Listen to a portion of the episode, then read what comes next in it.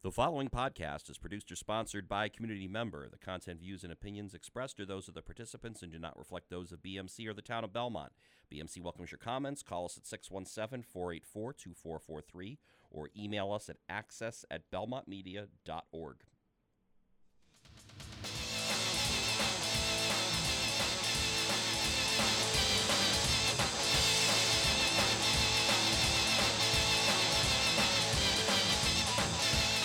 Hello again, and welcome to another edition of the TOST Podcast here on the Belmont Media Podcast Network, found online at belmontmedia.org slash podcast and also on soundcloud.com by searching Belmont Media.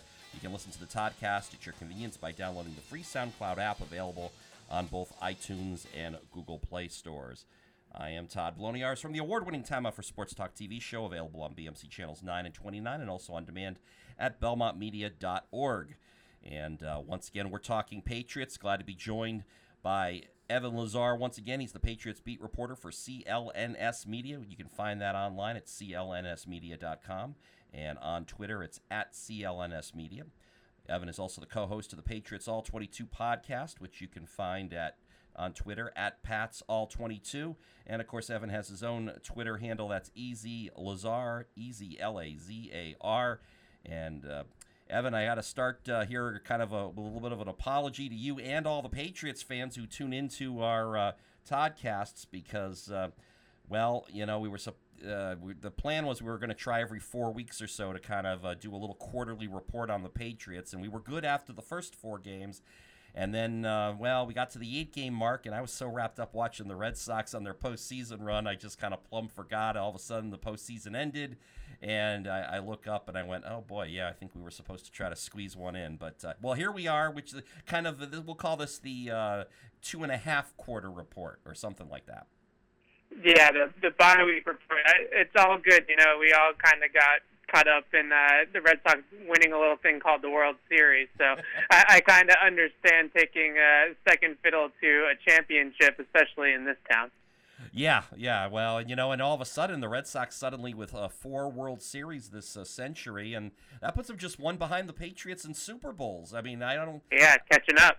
Yeah, I, I didn't think that was a possibility of happening, but uh, lo and behold, yeah, no, there here come the Red Sox on the outside, coming up, uh, coming up on the rail. Uh, well, uh, so uh, well, Evan, maybe this is an appropriate time to have you on because uh, maybe there hadn't been as much to talk about over the last uh, few weeks when the Patriots were uh, uh kind of uh, going through their six game win streak as there might be now coming off. Uh, well, their worst loss in four years, at least as far as point differential, the 24 point loss uh, to the Tennessee Titans, the worst since that uh, Monday night clobbering uh, 2014 to the Kansas City Chiefs when everyone was convinced the Patriots dynasty was over. They did go on to win the Super Bowl that year. Um, but uh, Evan, just to kind of uh, have you uh, try to figure out what happened to the Patriots after they'd been looking pretty good uh, for the last uh, six games, uh, I- am trying to think of all the reasons they, they lost this game at Tennessee and also lost it the way they did. Was it uh, that they've just been so poor on the road all year? Is it that they were looking ahead to their bye week and it was kind of that proverbial trap game? Is it uh, head coach Mike Vrabel of the Titans and uh, defensive coordinator Dean Pees with all that institutional Patriots knowledge, because uh, the Patriots haven't lost a game since uh, you know uh, Matt Patricia beat them. So is it that? Is it just that Brady had a bad game? I mean, what do you what do you uh, list as probably the top reason or reasons why the Patriots just looked so poor in Nashville this week? Yeah, I mean, there's a lot of reasons, but the the top, I'll give you like my top three reasons. I think the first one is that they have struggled all season uh, with playing on the road. Obviously, all three losses are road games at this point, and I think that one of the things the players, you know, talk about all the time to us is just that it's hard to have that same energy and that same uh, you know resolve when you're on the road when you don't have your home crowd to kind of pick you up after bad plays and to kind of keep the momentum rolling after good plays. And Devin McCourty said today, you know, it just started poorly right from the jump. You know, the opening kickoff goes 58 yards the other way, and they drive right down the field and score a touchdown, pretty much, you know, with, with zero resistance more or less.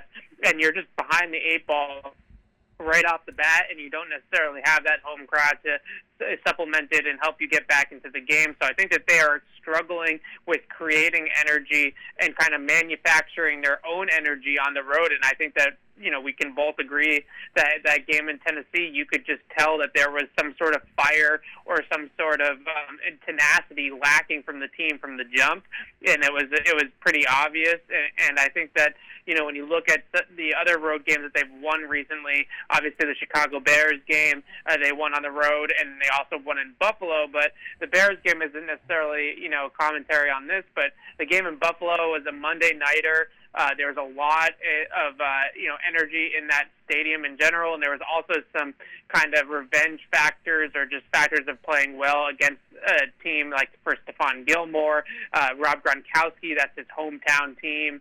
You know, you have all these types of things, and you also have the fact that a division game thrown in there, which can kind of you know amplify things a little bit more than maybe a, an out of division game, but I think the second reason, just to get into some more of the technical stuff, when you have bad games from what I can see as right now the Patriots' three best players on offense and defense, if Rob Gronkowski is not out there, they have their three worst games of the season combined. You're going to lose a lot of games, and that's Tom Brady, Stephon Gilmore, and Trey Flowers both, you know, all three of those guys played poorly, but Stephon Gilmore and Trey Flowers in particular played their two worst games of the season. I would say, say that Brady game in Detroit might have been worse than what we saw on Sunday, but it was close.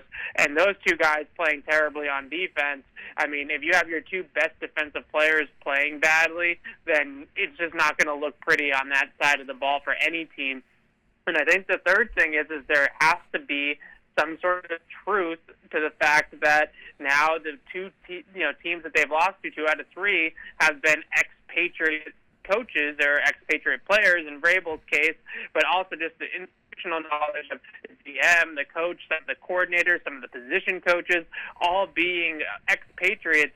It was clear from the jump, in my opinion, uh, on the defensive side of the ball for the Tennessee Titans, that they were almost in the huddle at times with Tom Brady and the Patriots, and they really anticipated a lot of the things that the Patriots were going to run offensively, a lot of the things that they like to run uh, typically offensively, they kind of had a beat on, and uh, and they were really able to take away some of those easy uh, throws that we're accustomed to seeing Tom Brady make week in and week out. So I think all three of those things, energy, uh, just some poor play by some of your better players that you're not expecting, and also Vrabel and Dean Pees kind of having the book on Tom Brady, you know, pressuring him, specifically pressuring up up the middle with a couple of different blitz packages that they threw in there, and some of the man-to-man cover one type coverages that they did on the outside all those things are kind of the formula or the game script of how you want to beat Tom Brady, and they were able to execute it.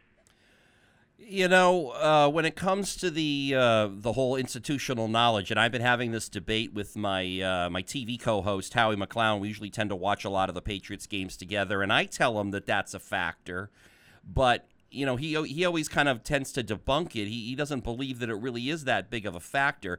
And I guess the one thing that would work in his favor, I guess my question would be if the if the if there's a former patriot somebody with a former patriot connection that is going to know exactly what the patriots are doing first of all why why can't the patriots then make adjustments uh, like at halftime to try to counteract uh, what the other team apparently knows well, I think that the adjustment, I think the Patriots did try to make some adjustments in this game, going into the game knowing that Vrabel was going to know a lot of the things that they were going to try to run, and they tried to kind of go away from some of the things that they were accustomed to seeing them use, like screen passes to the running backs or little dump off passes to James White out of the backfield, and uh, you know those little quick hitters that they have in the middle of the field as well. And they tried to go with a game plan. I thought that was really predicated on attacking down the field with Josh Gordon, especially you know, going on to go routes, trying to attack the corners, doing things that we aren't necessarily accustomed to seeing the Patriots do, and it kind of backfired on them because they were actually successful with doing the stuff that we're used to seeing, like throwing the ball to the middle of the field and uh, throwing to Julian Edelman on option routes and getting the ball in James White and their playmakers' hands early and seeing what they can do after the catch those are the things that kind of worked, and the things that didn't work were the things where they were trying to buck trends and go against maybe what they would normally do. So I think that some of it is kind of overcompensating as well, right? You know, you you know that Vrabel has this institutional knowledge, so what you're going to do is you're going to, you know, revert back to things that maybe you don't have a tendency of doing, but then you're doing stuff that's outside of your comfort zone. So I think la- last week on Sunday, I think we can all agree that Tom Brady, especially, looks like he was outside of his comfort zone for most of that game. And I think that maybe some of it was just making throws or, or you know, scheming situations and, and making play calls that maybe we aren't really accustomed to seeing the Patriots run. And I think that that's kind of the cat and mouse game or the chess match, if you will, that you have with a former player and a former coordinator and Dean Pees being on the other side of the ball. And as much as, you know, I think that at the end of the day, execution is the number one important thing for anything. We can talk about all the scheme and all the coaching and all that stuff. The players don't execute; they don't execute now that Patricia and Vrabel have both beaten the Patriots this season, I think that you have to the the prior knowledge. I mean, eh, you lost two games where you played probably two of your worst games of the season, and Tom Brady played two of his worst games of the season against former guys that have either played against him in practice every single day or coordinated against him in, in the past, and Patricia and Dean Pees. That's I don't think that's a coincidence that you know really those the Bills game, which is a game where you're in the division and you're very familiar with guys uh, on both sides of the ball.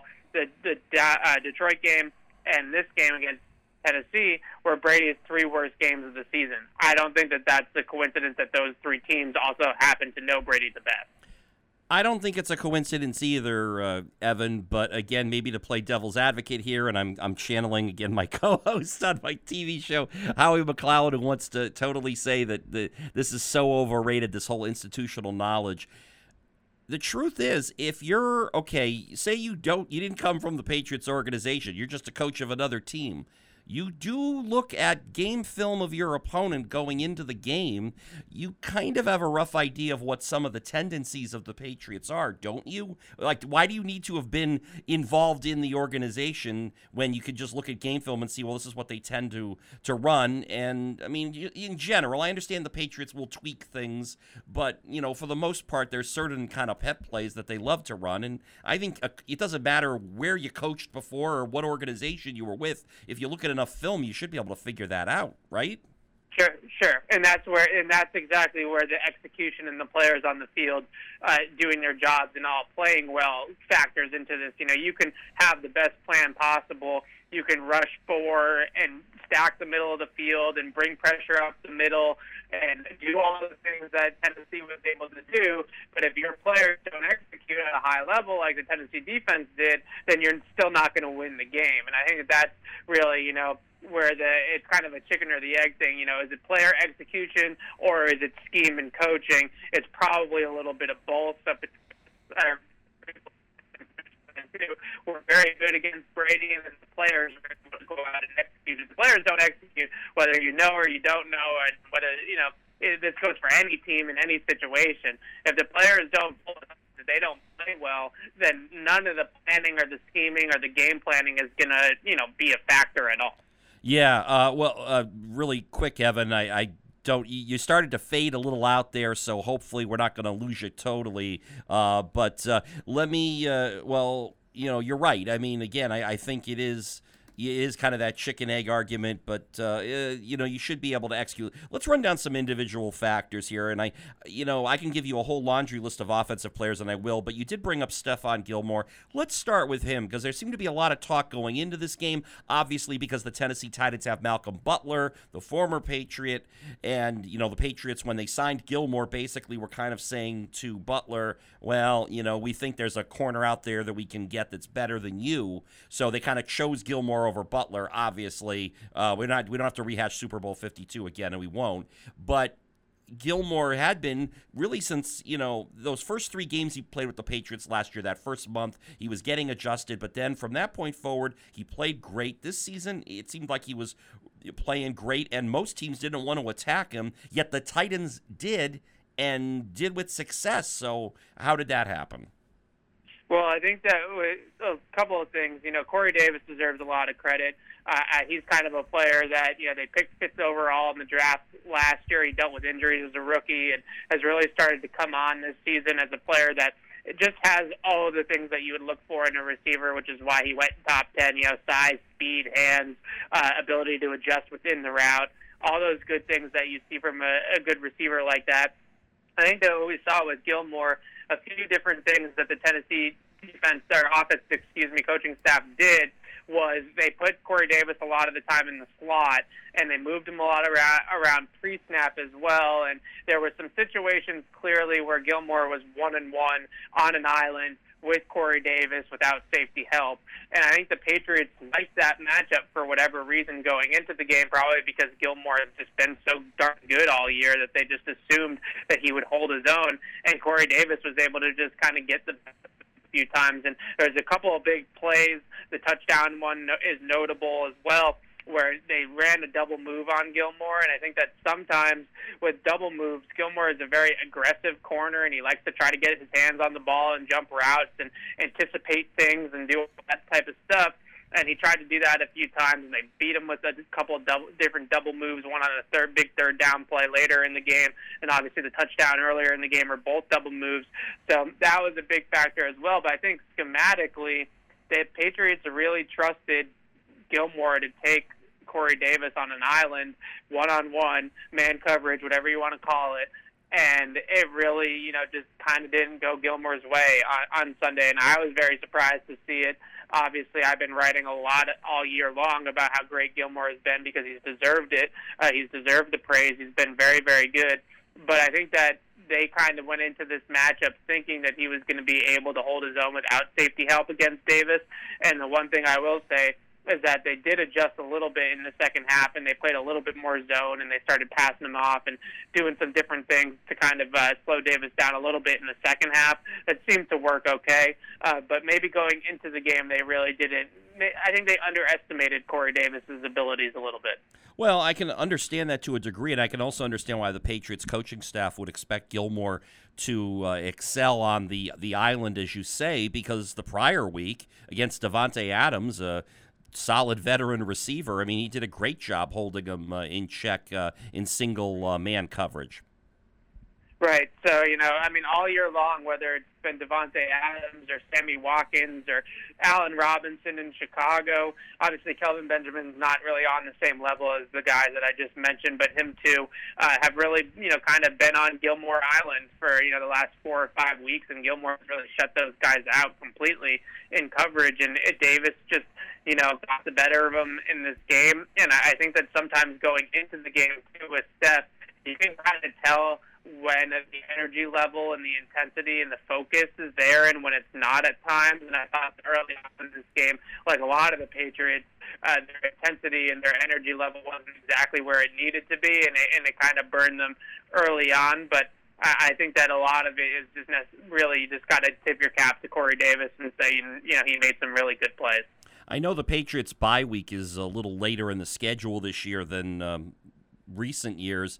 And so my question to you here, Evan, would be: Do you think you, know, you kind of alluded to it? Have the Patriots were, were a lot of these players just simply looking ahead? Is this kind of what they call the proverbial trap game? You've got the late bye. The team's probably feeling feeling like, well, we could really use this bye to, to, to rest up, and then you just sort of get caught looking ahead. So you, you come off the big Sunday night win against Green Bay, where the defense is able to kind of keep uh, Aaron Rodgers under wraps, and then all of a sudden you know, you're up here, you know, you're making the trip to Nashville, and it's just everything that could go wrong did.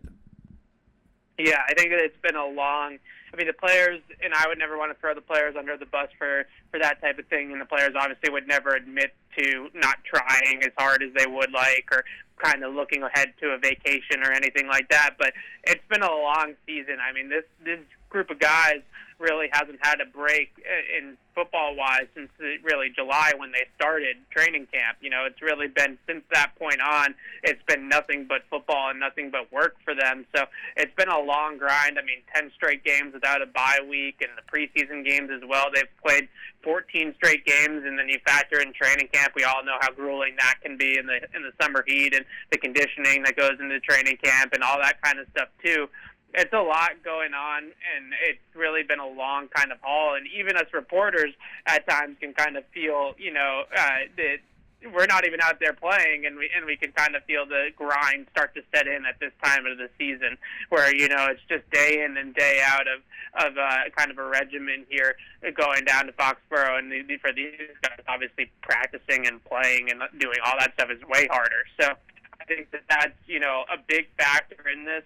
They were feeling good. They won six in a row. They were you know kind of wrote the ship. They were seven and two they were in a good position, and now they obviously have four of their last six games are against the AFC East, which I know they're not going to admit to, but I'm sure that they're looking at it and saying that those are all pretty winnable games. And then again, you know, you played 10 games before the bye. They only have six games after the bye. So it's really kind of a, we're getting to the end here, and it's a pretty mini season here after the bye week, where in years past you could have the bye week in week five or week six, and you have the whole season ahead of you, it seems. Now it seems like the Patriots really have, you know, only six games left. So it's, uh, it's not as much. So I think that there definitely was some looking ahead to the bye week, kind of waiting to get to that uh, that little break. And I think mentally and physically, a lot of the Patriot players uh, really could use that break. Especially, you know, there's a lot of guys on this team that we have to remember. I mean, it's not just Tom Brady. Obviously, he's kind of the big, the ringleader of this, but a lot of these guys are, you know, veteran players that have a lot of snaps logged over the course of the season. You know, 600, 700 snaps. Some of them talking about, you know, like the McCourties and and those types of players that have just been out there for a lot of football already this year. And I think all of them are, are pretty much looking forward to this break. Yeah, that's uh, you know certainly, and you kind of alluded to the schedule too. Uh, four of their last five games had been played at night, so it's been kind of a crazy schedule for them. And then, you know, just getting back to playing at one o'clock, it's almost like the proverbial West Coast team having to fly east to play. I mean, I, right. bet, I bet you that Tennessee, Nashville at one o'clock on Sunday might have felt like 10 in the morning to, to some of these guys with all the night games they've recently played. But uh, let, let's get to the quarterback. Let's get to Tom Brady. I did read, uh, I managed to look through one of your uh, columns uh, that you, you uh, posted yesterday. Uh, you said what went wrong with Brady and the offense, and there's just, you know, you start off by saying there is a lot to digest from his performance on Sunday, and there certainly was. Um, you know, I, I think one of the biggest takeaways uh, for me obviously the third down struggles uh, brady looking off on his throws although you could make a case that's been uh, arguably the case all year but maybe the biggest thing and i, I think i heard this stat earlier this afternoon uh, somewhere uh, on one of the radio stations or something but uh, you know, Tom Brady used to pride himself as being the guy who like could just totally destroy you. Like if you blitzed Brady, he would burn you.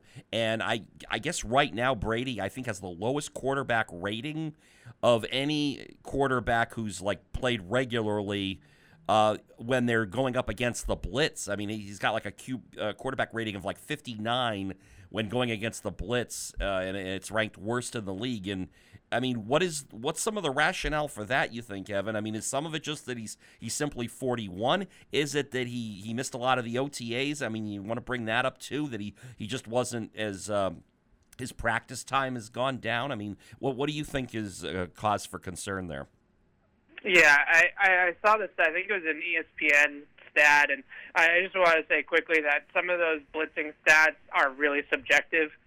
It really depends on what people that are watching the film or what you know the next gen people also use just like player data with chips and stuff like that that isn't even film oriented it's decided by computers so it's really like uh, subjective into what you decide a blitz is. Is a blitz anything from the second level or third level? Is a blitz five or plus more rushers? You know, you you kind of get that kind of.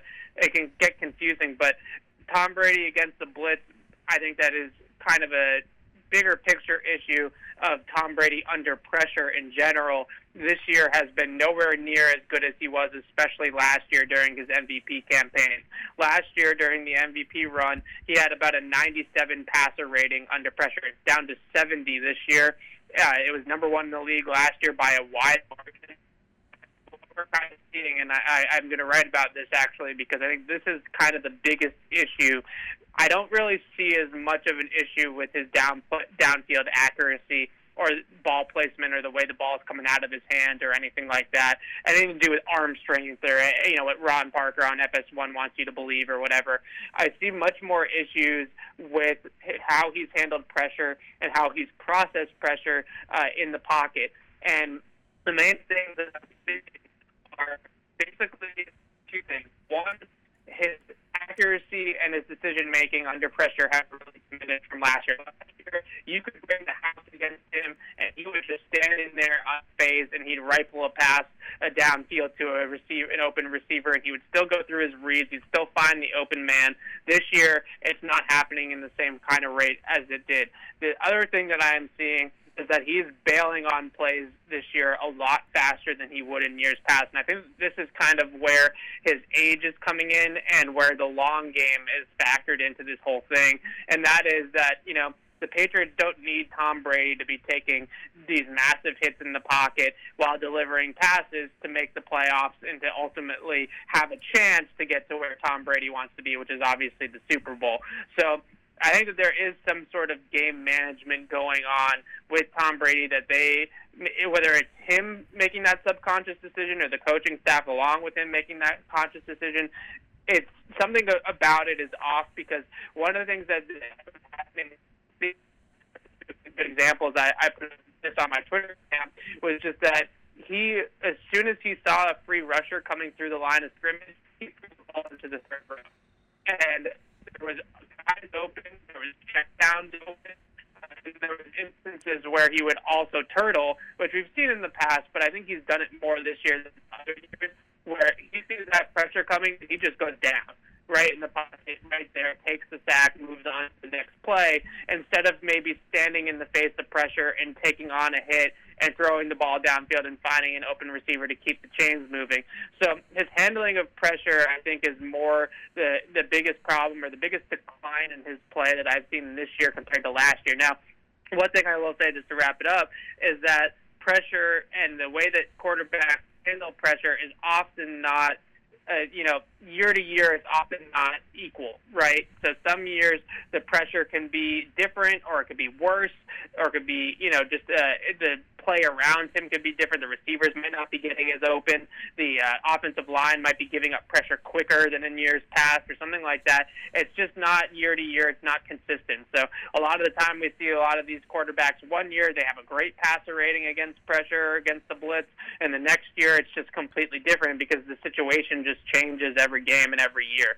So I think a lot of it has to uh, you know kind of factor into that. You know, his receivers being what they are and they kind of going in and out of the lineup, whether it's adding Josh Gordon or having Gronk in, Gronk out, Edelman in, Edelman out.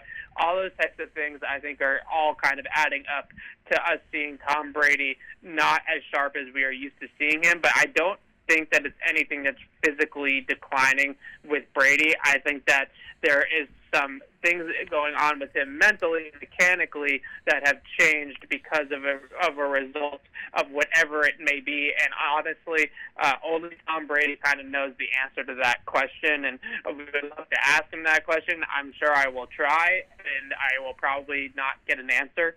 Um, and that's just kind of the way that that you know the business works. But I think that you know he. Um, he's made some conscious business decisions, I will say, and I think that he is playing the long game with those decisions because he's saying to himself, "We're going to go 12 and four. At worst, we're going to go 11 and five, And we're going to be in the dance, and all I care about is being in the dance in January. And then at that point, I can make anything happen because I'm Tom Brady.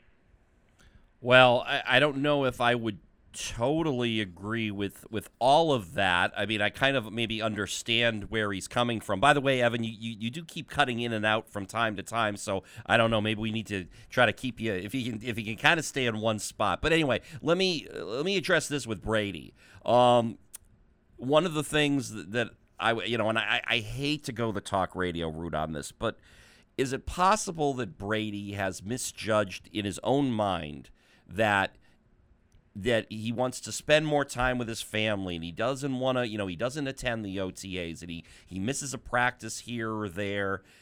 I mean, at 41 years old, he probably, I know he said at times, I know all the, you know, I, I have all the answers to the test. But I, I do wonder that, you know, if, if you just lose even a half a step, uh, just because you are getting older. I know you said the age isn't really the reason here, but maybe Brady has just misjudged the fact that he thought he knew everything and he didn't have to necessarily give the 120% that he's always given and he's he's bringing it down to like 95% but maybe that's not enough given that he's 41 years old. Is that at all possible? It's definitely possible. I mean the, the one thing i will say to that is that I think that, and this was kind of what I said during all of this off-season Michigas, is that I think that we're missing the fact that just because Tom Brady wasn't at practice and wasn't at OTAs didn't mean that Tom Brady was not working. Right, you know, it doesn't mean that he wasn't working on his on his craft and throwing passes with his coaches and with Alex Guerrero and inviting uh, you know players over to throw with him and uh, Julian Edelman, uh, especially I know is there uh, with Brady a lot in the off season throwing in in the backyard or over in Brookline or whatever. So I think that you know it's definitely possible that that's a factor. I just don't think that the way that he's playing is, you know, uh, he's not as sharp with what his, you know, mechanics or his throwing motion or whatever it may be. I think that he's just not handling the things around him as better as well as we might have seen in the past, and maybe some of that is not going to OTAs. But I mean, at this point of the season, he's played eight, you know, played nine games entering this game, ten games now. He had all of training camp. I just don't know if that is necessarily what's happening here because it's at this point of the season he should have plenty of reps against live action to kind of overcome any OTAs that he may have missed, you know, in the off season. I guess is what I'm saying. Okay, fair enough, Evan. Let's talk about the personnel then, because that's the next place we have to go. You've alluded to it.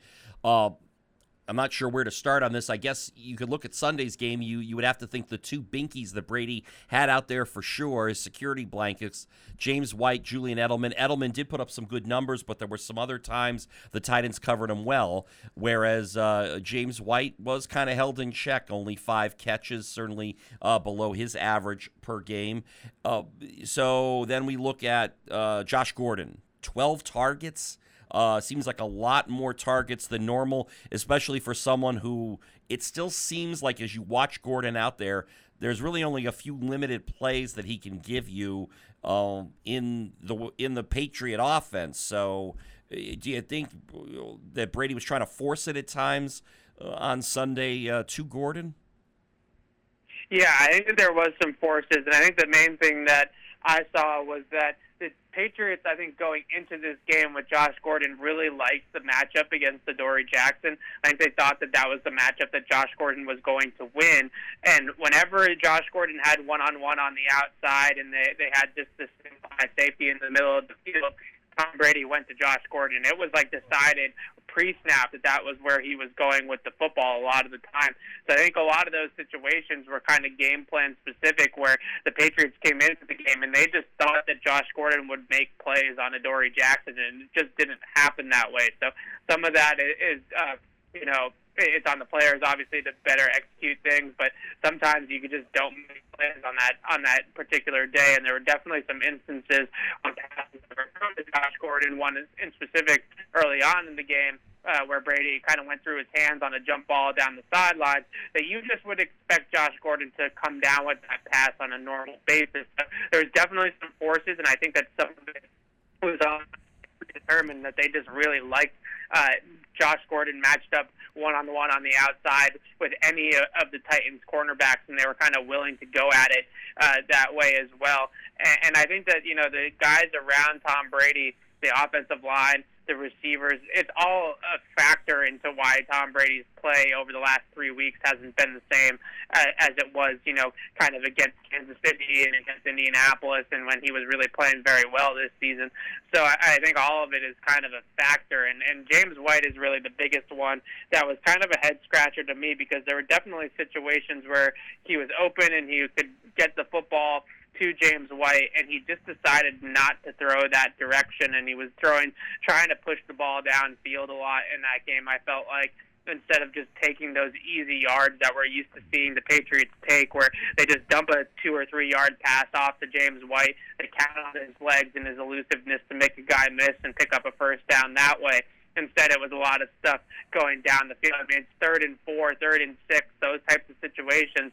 You're not usually accustomed to seeing the Patriots throw the ball 10 to 15 yards down the field when it's third and four. You know that that's a situation where you see James White come out of the backfield on a little option route, beat a linebacker to the spot, and, just pick up the first down with his legs, or Julian Edelman uh, over the middle, or something like that. And in this game, I felt like they were really trying to attack more downfield. Whatever they saw on film with the Titans, that's what they felt they were vulnerable, and it just it just didn't work. It just didn't work at any level, and I was uh, I was pretty surprised that they'd never really adjusted to getting the ball into James White's hands more because in all the losses they've had, for the most part, that you can kind of point to James White not getting his share of the load, and and, all, and especially in Detroit and in this Tennessee game I thought in Jacksonville it was kind of a tough matchup again for him with those speedy linebackers. But in those two games, that these two games should have been big James White games. Uh, talking about Detroit in this one, and uh, and they just weren't. And, and Tennessee didn't do anything. I, I watched you know the the coaches film today. And, really tried to see if Tennessee did anything in particular to take James White out of the game, and they really didn't. It wasn't like they were double teaming him or anything like that, and I thought that they really missed some opportunities there. No, but uh, you know, just to get what you were saying, uh, there was one thing I, I think they did the first time White caught the ball very early in the game he got kind of laid out. I mean, he was hit pretty hard, and I just wonder if that might have played any kind of factor, just throwing a little bit of extra physicality on James White. Uh, I can't help but go all the way back to Super Bowl 36 when the Patriots were getting extra physical with the Rams receivers and it took them out of the game. Do you think possibly, you know, that early hit was kind of a statement by the, the Titans defense that was to, you know, try to, you know, let James White know, hey, you know, it's to be a long day for you?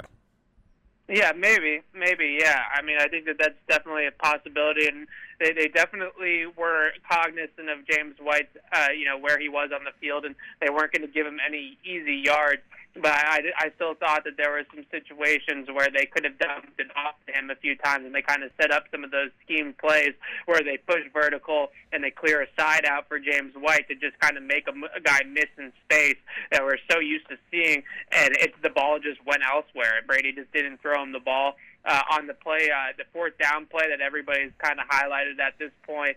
Uh, Chris Hogan had Malcolm Butler beat on a double move. I think this is the beginning of the fourth quarter. Uh, he had Malcolm Butler beat on a double move on the outside, but on the other side of the field, James White also torched the linebacker on the wheel route, and Brady just went to Julian Edelman. He admitted uh, to Jim Gray that he was just locked in on Edelman and just didn't really see the whole field.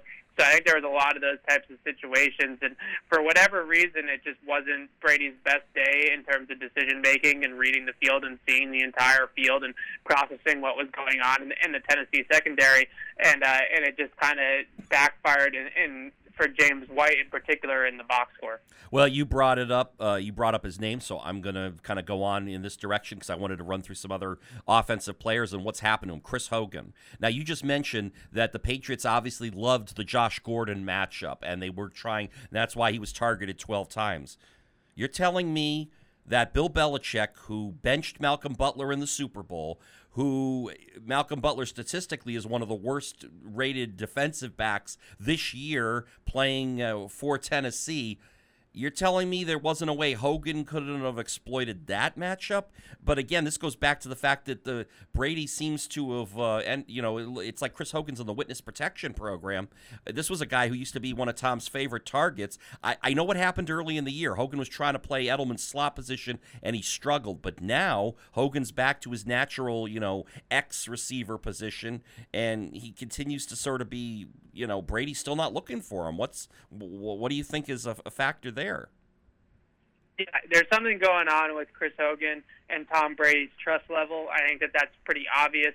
I will say that you know they kind of demoted Malcolm Butler to the third cornerback spot on Sunday. Adoree Jackson and Logan Ryan were the guys in their base defense package, and Malcolm Butler was the nickel or third corner on the field. And he got the matchup with Chris Hogan, who just has not gotten open a whole lot this year, and uh, especially not outside of the scheme. And he did get open on that double move, uh, and, and ball should have probably gone in that direction, and it just didn't. That was really the only opportunity that I saw on tape that was like a glaring miss from Brady to Hogan. And I think the play right before the half where Hogan was supposed to break off the route earlier than he did, and he, it was a little sideline out to set up the field goal before the half, and Hogan just didn't run the route properly, and Brady, you could tell, was not pleased, and he was barking at him pretty good.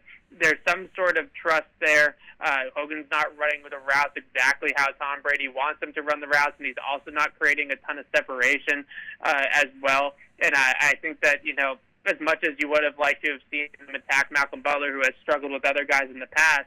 Malcolm Butler struggled against receivers in the last, you know, month or so, especially that are just a lot more talented than Chris Hogan is. I mean, Amari Cooper is just a better receiver than Chris Hogan.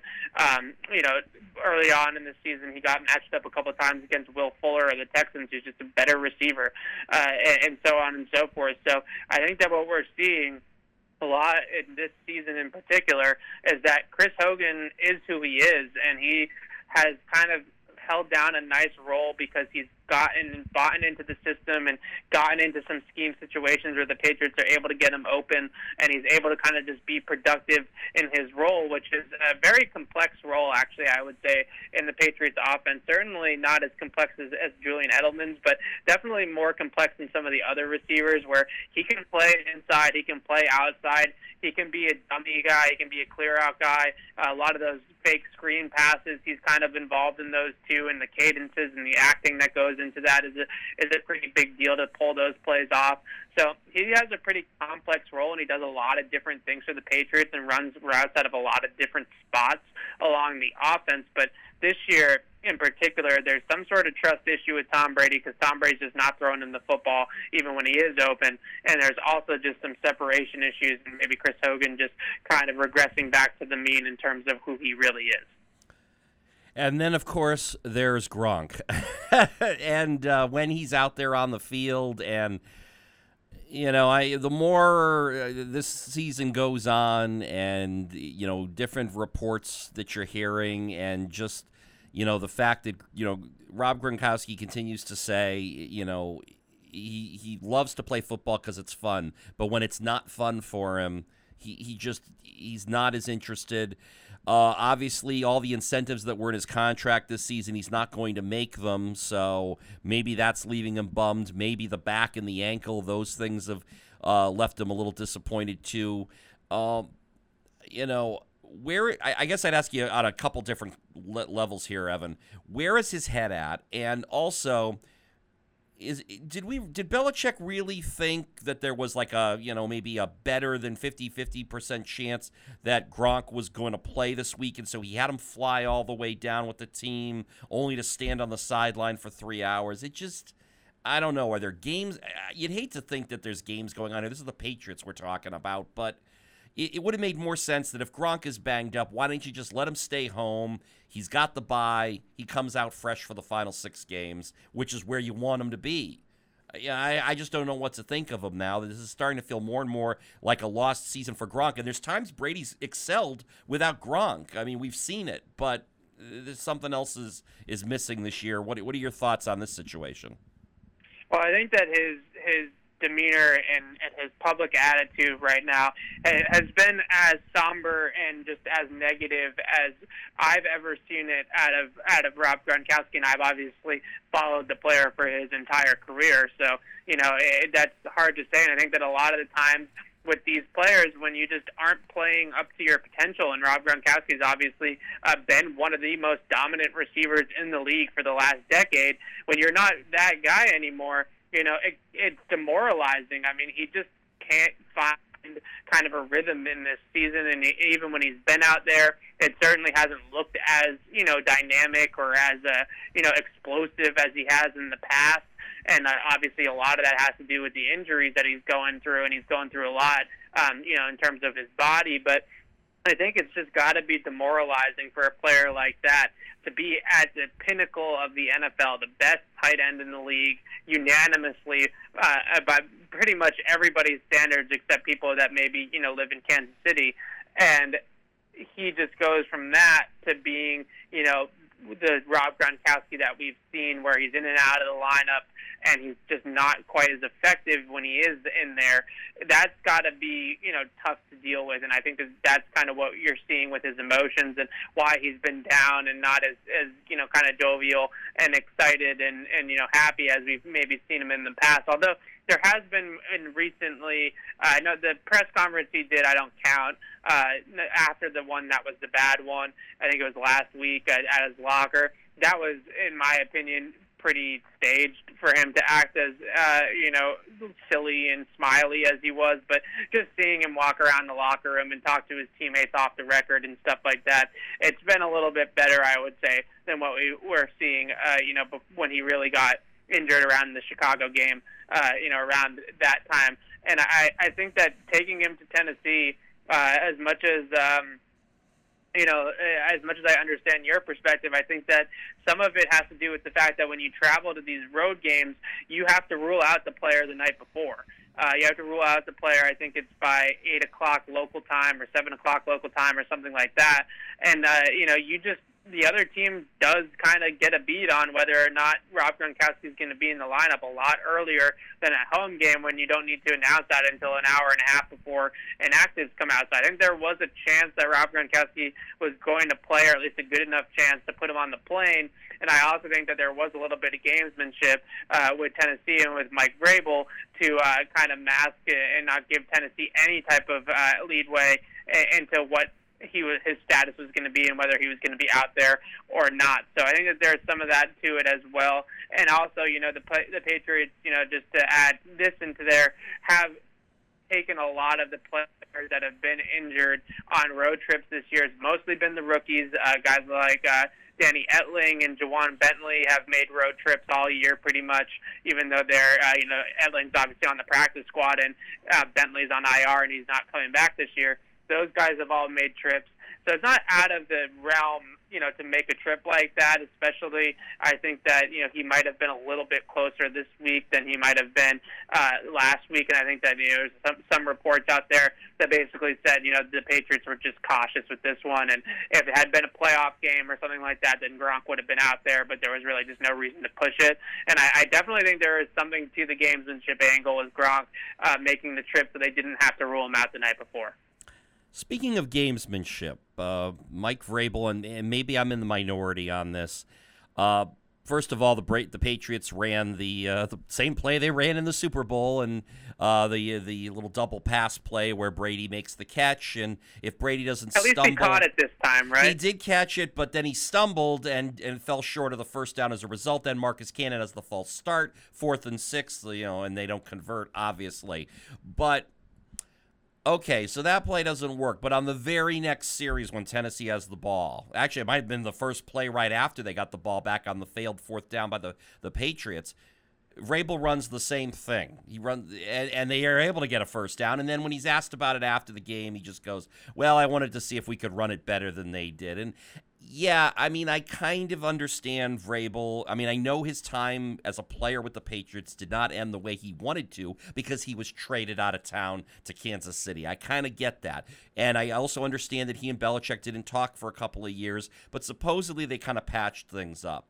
Uh, I still thought, again, I'm in the minority on this, I believe, Evan. I thought it was kind of a Bush League play. You do something like that, to me, it's kind of one of those karma plays. You're already winning the game, you've won the game, you're dominating the game. You do something like that, it comes back to bite you at a later time, like maybe the playoffs if these two teams were to meet up. I just think it's, you know, it's not a good, you know, it's the whole poking of the bear for whatever. I, I just don't think Vrabel, I mean, I understand maybe in Vrabel's character to do that, but I don't know. I just think there's too many ramifications down the road. And then the other weird part about this was after the game, you know, you saw Brady and Vrabel, or I'm sorry, you saw Belichick and Vrabel meet at midfield and kind of give their congrats, and there was a hug or whatever. It's like Belichick didn't seem to mind, and there were times if you're watching on the TV broadcast, every time they'd cut to Belichick as as the the game really was getting more and more out of reach Belichick really didn't seem to have much in the way of emotions. Like, I don't know, is there some feeling of resignation? I would have expected him to be a little more ticked at Vrabel for doing something like that. I, it just everything just sort of seemed out of sorts to me. I mean, what do you, what were your thoughts when you saw Vrabel, uh, you know, come back and try to pull the same Pats play? Yeah, well, actually, he he ran Philly Phillies. he actually ran right. the play from the Super Bowl that the Eagles used against the Patriots. So not only was it uh, you know, kind of a, a copy of what the Patriots had just tried to do with Tom Brady. He also ran the exact same play from the Super Bowl, and the Patriots' play version of the play was not the same as, as the Eagles' version. So there was a little bit of double, you know, kind of salt in the wound uh, yeah. there for the Patriots. And uh, yeah, I understand uh, where you're coming from. I, I think that you know a lot of the Titans players after the game, Dion Lewis, obviously in particular, uh, talked some pretty good crap about the Patriots after this game. And uh, I think overall, you know, you you kind of look at that and you say, all right, you know, Tennessee, uh, good win. Obviously, you were the much better team on Sunday, and you deserve to win. But at the same time, uh, you know, you could play the Patriots again in January. It's not out of the realm of possibility that both these teams will make the playoffs. I'm sure the Patriots will make the playoffs. So it's really up to Tennessee to hold that end of the bargain. And my guess is, is that that game is going to go a lot differently than this one did. I'm not saying that the Patriots, you know, are definitely going to win if that game happens, but I'm sure it will be a lot closer and a lot more competitive. So I, I think that there are, are some things to that where you know you hear what Dion Lewis has to say. Uh, Mike Vrabel kind of, um, you know, a lot of people have said to me that that's kind of Mike Vrabel's personality. That he was always kind of a guy that uh, was throwing jabs back and forth and was a big time prankster and jokester and all those types of things during his playing days. So a lot of those things kind of you know are in his personality to kind of uh, you know throw those things back and forth at people. Uh, there's a lot of really good stories about him picking off Tom Brady in practice and and uh, really giving it to Brady and him and Brady getting into it a little bit over it because he would just not let Brady hear the end of him, you know, getting an interception on him in practice. So uh, you know, there, there's some things to that with his personality, but I think there was a lot of Titans players, and you know you can kind of understand why some of the guys that left in free agency to go to uh, Tennessee, in particular, Dion Lewis, Malcolm Butler, Logan Ryan, uh, Mike Vrabel, obviously, um, you know, in the coaching ranks, that took this game extremely personally uh, that it was a very much a personal game, and they came out and they played like it. They played like the team was more fire and more kind of uh, desire to win this game, and that's why they did win. Now, I, I agree that you know it, it could come back and bite them uh, in the butt in uh, in January if these two meet again. Well, what do you uh, basically? I think the easiest way to look at this is let's reverse the roles. What if the Patriots had done that? What would be the hue and cry going on around the country right now? uh, and, and, even local talk radio for that matter. Well, right, and and you know what? The Patriots have done it in the past. You know, the, the Patriots have definitely thrown out some trick plays and, and some plays, uh, you know, that maybe weren't exactly in, in the best. Uh, you know sportsmanship of the game, if you will. You know the the drop kick by Doug Flutie comes to mind. You know, there's a couple of other ones I'm sure that I'm just spacing on right now where the Patriots have had comfortable leads and they've done plays, done trick plays, made you know thrown the ball down the field or, or whatever the case may be to try to score and try to run up the score. Certainly in 2007 they ran up the score on every single team that they had the opportunity to, um, you know, scoring into the 50s and, and doing all that stuff and not being shy about it. So uh, I think that there is some, you know, the Patriots have done this in the past as well. So you can't really be ticked off if you're Bill Belichick or uh, you know have a problem with it if you're Bill Belichick because you've done it to other teams, and I, and Vrabel obviously knows that better than anybody. Okay, well, and maybe that's why Belichick reacted the, the way he did after the game too. Just took it all in stride. And you're right. I mean, you know, uh, you know, this is kind of like for the rest of the country, it's the proverbial chickens are coming home to roost. Belichick, you did this for years. Now we've got a chance to do it back to you and we're going to take advantage of it. Let me uh, conclude with this, Evan. What do you uh, think uh, of the you know after this bye week. Will the bye cure all of the Patriots' ills? You did mention only six regular season games remain when the Patriots come out of the bye. They'll uh, they haven't even played uh, the Jets yet, but they'll uh, go to the Meadowlands to play the first of their two meetings uh, when the Patriots come off this bye. And then aside from the uh, divisional games, they've also got games at home against Minnesota and at Pittsburgh against the Steelers team that's really playing well. They'll go the rest of the year without Le'Veon Bell, but they apparently don't need him. So, uh, what are your what are your thoughts here on on the Pats the rest of the way? Uh, can they, uh, you know, put themselves. I mean, this is about the time of year where the Patriots tend to hit their stride. The one thing that's kind of interesting about this loss is typically these kind of losses, like they had Sunday in Nashville, would be happening, say, a month earlier. When you get to November, December, Patriots don't usually have stumbling block games like this to this level. So, uh, what what are they going to look like? You what do you think they're going to look like coming out of the break? Well, I think that they have a nice little matchup to kind of uh, after the bye week to get back on the right side of things against the Jets, who just lost at home to the Bills in a in pretty convincing fashion. So I think the Jets are, are definitely not a team that scares me by any stretch of the imagination. But as cliche as it sounds, or as Patriot Belichick-y as it sounds, uh, this team needs to get just back to playing complementary football. And right now, they're just not doing that you know they're not playing well enough on special teams.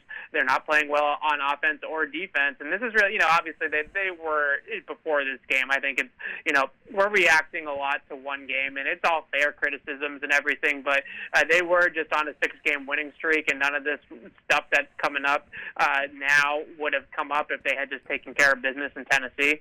Uh, so I think that there's some sort of, um, you know, thing to be said about that. Where if the bye week had come a week earlier and they had just beaten Green Bay and Aaron Rodgers by two touchdowns on national television, uh, maybe we wouldn't be having such a doom and gloom podcast here today. Um, but at the same time, I think that the main thing is, you know, offense and defense and special teams all feed into each other. You know, that that opening kickoff sets up the defense on its heels, and then they give up a touchdown, and so then the Tennessee Titans can kick off to the Patriots, and the Patriots then have to drive 75 yards instead of getting a shorter field, and all those types of things. When you don't drive the ball on offense, then it puts the defense in a tougher situation because the field position battle gets you know tilted in one direction. So that's all complementary football. That's all Bill Belichick's you know bread and butter right there. You get all three phases playing like they did uh, against uh, you know Green Bay, and enduring that a lot of the stretches of that six-game winning streak. This team's going to be a- absolutely fine, uh, and I think that you can kind of just write this Tennessee game off as a confluence of factors kind of adding up to just a really bad and uncharacteristic loss. Um, but at the same time, like I said, I mean they're still seven and three. They're still in great position in the AFC. They're certainly going to win the division. That's going to you know they're going to win the division going away. That's not going to be a problem. And uh, and you know this team's going to be in the playoffs.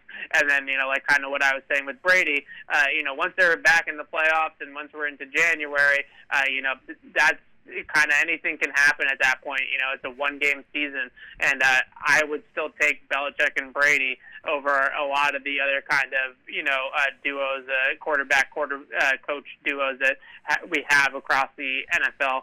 Uh, you know, I certainly would take them uh, over everybody in the AFC still. Uh, that's for sure. And I think that we tend to just react on a week to week basis to kind of what we just saw. And now the sky is falling again. Uh, when you know, and during the six game win streak, and after Green Bay, they were gonna they were going on to win the Super Bowl. Uh, so there, there's something you know to that as well. Yep. Well, okay eh, but eh, I'm going to actually circle back because now I kind of remember what I, I did want to say, and you sort of brought it up there again. That when January rolls around, Belichick and Brady will just do what they need to do. But let's just keep one thing in mind. History tells us that the Patriots really only make the deep, deep Super Bowl like playoff runs in the seasons where one, they get the playoff bye, and two, usually they've got to have the number one seed. There were a couple times they did as the number two seed early on in, in the Brady Belichick run, but lately, I mean, they haven't played a lot of playoff games on the road in recent years. And I, I just think that trying to play a playoff game on the road, you know, if you're going to Kansas City in January, and I know the Chiefs have had a history themselves, kind of in the opposite direction, that, you know, Arrowhead seems to be easy to play in in January. It's just September through December where it's difficult. But teams go in there in January and seem to win. But I, I just, I, I don't know. This team, especially given their road record this year, you want them to go out on the road for the playoffs, and it just that's the whole thing about turning it on. I mean, like you kind of proposed earlier, Evan, if they go like eleven and five or or twelve and four, and you know maybe I mean right now if the season ended here, they're they're the third seed, so they're playing wild card weekend, and as it is, they're two games behind Kansas City with six weeks to go. I know Kansas City's got some tough games on the schedule too, but but it's conceivable that the Patriots. I mean, they're going to win their the AFC East, but they could finish as a three seed and have to play on Wild Card Weekend. And they have never gone to the Super Bowl in this current regime when they've had to play on Wild Card Weekend. Yeah, sure. No, I, I mean the, the getting those top two seeds is big. I, I'm just simply saying that, like, I, I I give it Brady and Belichick any puncher's chance in any game, and I just don't see, you know, really when it comes to January, we can talk about the hypotheticals of, you know, going to Arrowhead would be tough, going to Pittsburgh would be tough. All those things are true and and and are valid. It's just, you know, eh, at, at the end of the day, what I'm always looking for out of my teams or out of the Patriots or whatever team I'm covering is, do you have a chance to win what you or the ultimate goal? Do you have a chance to get to where you want to get? And then let's let them loose. You know, let's let the rest of it happen. And to speak to your point of the you know, the number two seed, uh, you know, if they win in Pittsburgh in a couple weeks, then they're going to get a top two seed unless they, uh, you know, mess up someplace else along the way. If they take care of business in all the other games and they win in Pittsburgh, um, then they can even probably afford a, a loss against, you know, a Minnesota or something like that. It's really the four games against the AFC East. Those are four cupcake games that they need to take care of business. Going down to Miami is never easy for them. They're going to have to win that game. Uh, they have to go for, uh, you know, six and zero oh this year against the AFC. There cannot be any. They don't have room. They don't have margin for error um, for a, a divisional loss like that um, in terms of what where their standing is in the AFC. But like I said, I'm just not you know, I'm not too concerned uh, about, you know, going on the road in these places because with those guys, uh, you know, with Belichick and Brady and, and what we've seen out of this Patriots team, I mean, they will have a very good chance. I mean, heck, they could even be a road favorite in a playoff game, and I wouldn't be surprised. I mean, that's just kind of the way that, that this organization is run. So, again, it's just, you know, we can talk about the hypotheticals, but ultimately, you know, you just want to be in that position, right? You just want to be in that playoff game, and then let's take care of the rest when it kind of gets to that point. Sure. No, I, I, get it. By the way, have I really been that gloomy here? I, I hope I'm not uh, in the running for like uh, to replace the uh, a certain dark knight on the airwaves in Boston. I, would like to think I'm no, I'm no, not that no. pessimistic. And, and you know I, I tech- understand it because the issues that they had in Tennessee were kind of all of the issues that we have seen that we've been saying and hammering. Like these are the Patriots' weaknesses this year, and that is that entire game was kind of a microcosm of all of their weaknesses. So obviously they're going to come back out and and you know kind of rear their ugly head after a game like that. I just think that you know um, it, it's always important to like look at the big picture and, and realize that this team is is still seven and three and still in a very good position. And I think twelve and four, if they if they lose one more game the rest of the way and they go twelve and four, I still think that that is a top two seed in this AFC, um, especially with the way that you know Pittsburgh is kind of hot and cold at times, and they have that head to head against Pittsburgh as well. And then there are some tough games on that schedule for Kansas City. Kansas City is not running the table, I don't think. Um, so that, that we'll see what happens. But uh, I think that you know it's very important to get those top two seeds. I agree that that's kind of always been the blueprint for the Patriots. But if they don't, then you know I'm confident in this team that uh, that they could probably pull out a win anywhere, anytime if they play their best football. But uh, we could be talking again, Todd, in January and say, you know, maybe this team just wasn't that good. Um, and I think that that definitely a possibility. I'm just not ready to say that quite yet. Okay, well, I hope we do talk again in January. And if there's any uh, bright side for the Patriots coming out of the bye week, is in their final six games, they're not going up against any former Patriot coaches. So uh, that that should be a plus there. Uh, Evan, like I said, hopefully we can touch base again uh, at the end of the regular season to kind of uh, uh get a recap and kind of look ahead to the uh, to the upcoming playoffs. again, uh, Evan, thank you for for spending extra time here on the Toddcast. I I really do appreciate it. And of course, again, we can follow you on Twitter at Easy Lazar. Easy L A Z A R, right? Correct. You got it. All right, again, that's uh, Evan Lazar, Patriots beat reporter for CLNS Media, and you can find that online at, at CL, clnsmedia.com. And of course, they've got Twitter handles too. Check out Evan's work; he does a great job covering the Patriots. And uh, again, you can uh, follow us on social media by searching "Come Up" for Sports Talk on Facebook and on Twitter. Our handle is at TOSTDMC. We'll get the links to these uh, to this podcast up there uh, as soon as it's available. And again, thank you, Evan Lazar from CLNS Media. And until next time, my name is Todd Bloniers. Thank you for checking out the TOST Podcast right here on the Belmont Media Podcast Network.